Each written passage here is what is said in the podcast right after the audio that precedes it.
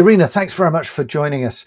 You're obviously head of research and market information at INREV. As we're moving towards 2021, just give us, I suppose, your insights on some of the key themes for Europe. Where do I start? I think in the market as we see today, there's just so much happening right now. I think the key themes that it's important to highlight are that COVID have really accelerated some of the key trends in the market that were there before. The most obvious and very well discussed is the shift away from retail and between retail and industrial logistics.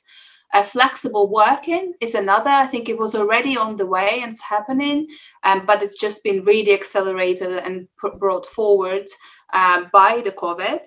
And then in shifting interest towards the more operational niche, residential, senior housing, those kind of operational real estate segments of the market, as well as, very importantly, ESG. You're based there out of Germany.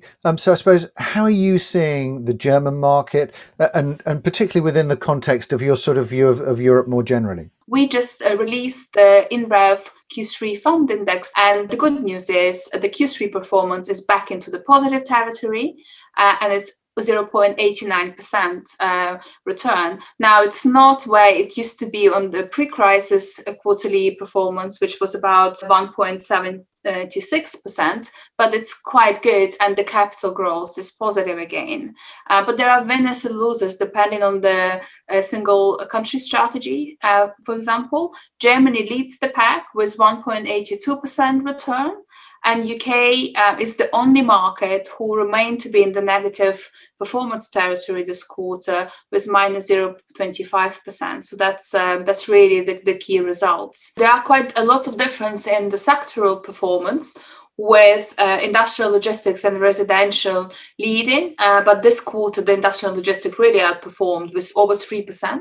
And retail, unfortunately, remains very much in the negative territory. Its improvement from about minus 4.3% last quarter, but it's still a negative 1.4% for Q3 performance for Europe. Irina, obviously at INREV, you're talking to a lot of the fund investors. Are you seeing anything in terms of general sentiment? Yes, I think in terms of long-term allocations, there's just so much dry powder still available to be spent. But in terms of kind of more granular understanding where the sentiment is at, we launched the COVID-19 questionnaire earlier this year, where we are getting information on the material uncertainty clauses.